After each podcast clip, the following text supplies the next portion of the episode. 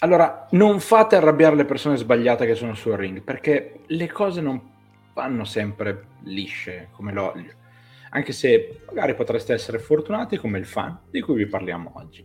Benvenuti quindi a un nuovo appuntamento con un Lariatto al giorno, io sono Stefano, una delle voci di Lariatto e sono qui anche oggi per raccontarvi qualcosa che riguarda il mondo del puro reso e oggi vi racconto un fatto un po' particolare, un po' strano. In descrizione vi lasciamo il tweet da cui abbiamo preso questa storiella perché è molto interessante e molto carina.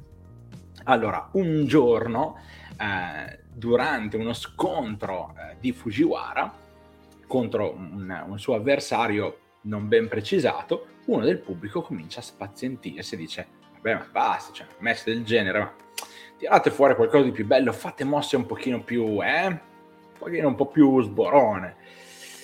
A quel punto Fujiwara, un po' arrabbiato da questa cosa, un po' spazientito perché questo continuava, reiterava questo pensiero, questa cosa, decide di lanciare l'avversario fuori dal ring, portarlo vicino a questo fan molto scatenato e poi da lì approfittarne per dare una gomitata al fan.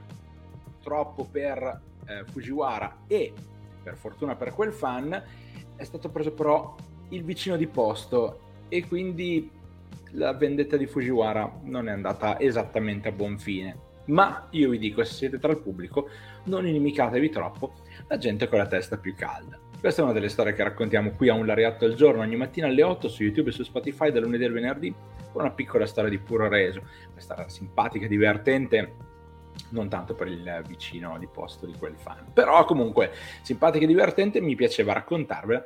Ed eccoci qua, tornate a sentirci quando volete. Io sono Stefano, una delle voci di Lariatto. Ogni giorno, dal lunedì al venerdì, sono qui. Venite ad ascoltare le storie bellissime di Puro Reso. Grazie mille di cuore a tutti quanti voi. Ci risentiamo alla prossima.